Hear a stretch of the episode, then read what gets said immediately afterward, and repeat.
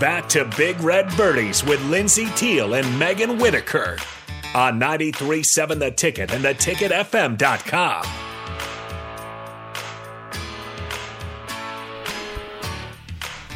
Hello, everyone, and welcome back to Big Red Birdies here on 93.7 The Ticket. Uh, we've got a short little segment here before we finish, um, but like we said, we're headed to Miami um, in about a week and a half. So, what's our main focus here for the next few days for practicing?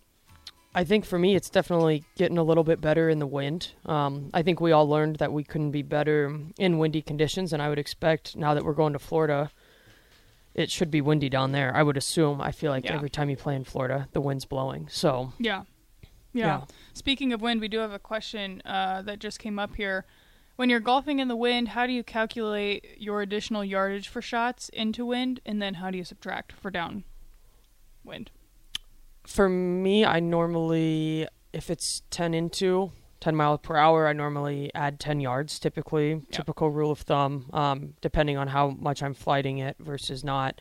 But downwind, I, I normally don't subtract much downwind. I just account for the rollout for it to Yes. not hold on the greens. It's going to release a lot more. Yep. But especially for wedges, I do not affect, I do not account for much downwind just because I don't think it really helps the ball go any further. Not as much. It's definitely not a one to one No. thing with into the wind versus. I feel like into the wind, uh, like if you have a high ball, it just feels like it shoots up and it just holds it back Yeah. a lot and it'll stop on the green. Um, downwind, it seems to almost just like press it down more, which makes it roll out more, but it doesn't seem to like push it forward a lot more.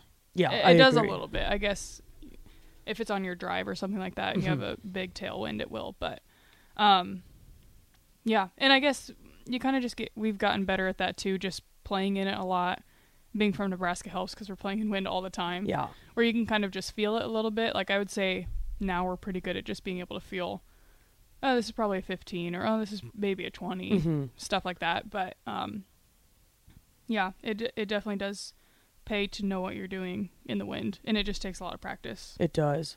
I would also say crosswind, um, depending on which way your ball flight is, if it is going with the wind. So if you're hitting a right to left shot with right to left wind, you have to almost double it Yeah, and assume if you were lining up at the flag, you probably need to be lining up quite a bit right. Yeah. But if you're hitting a right to left shot into left to right wind, typically that ball flight cancels pretty Yeah. well, so you can still kind of aim at the flag. mm-hmm. Um, and I, I think the number one thing I've learned throughout playing in wind for however many years is if you hit a solid ball, the wind does not affect it as Yes. much as if you don't hit it solid. And That so I so think true. that's one of my biggest focuses always is just put a good swing on it and if you hit it solid, the wind will not affect it. If you start coming out of your shot or you don't really commit to it and you don't hit a good one, then then the wind is really going to exaggerate it. yes. If there's any spin on the ball, Yes. it will be exaggerated, and that's I mean that kind of leads into we played knockdown shots a lot, or we try to,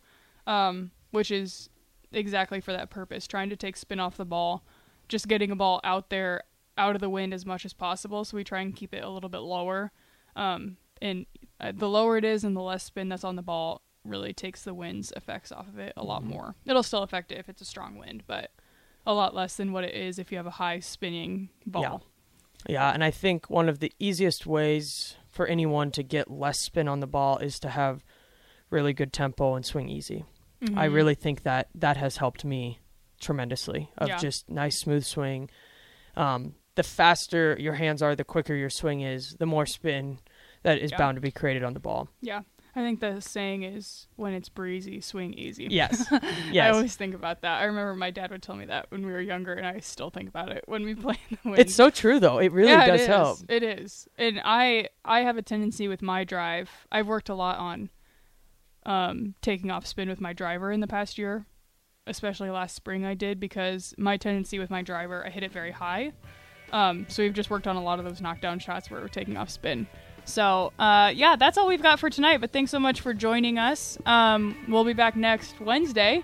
Uh, this is Lindsay Teal and Megan Whitaker here on Big Red Birdies at 93.7 The Ticket. Have a great night.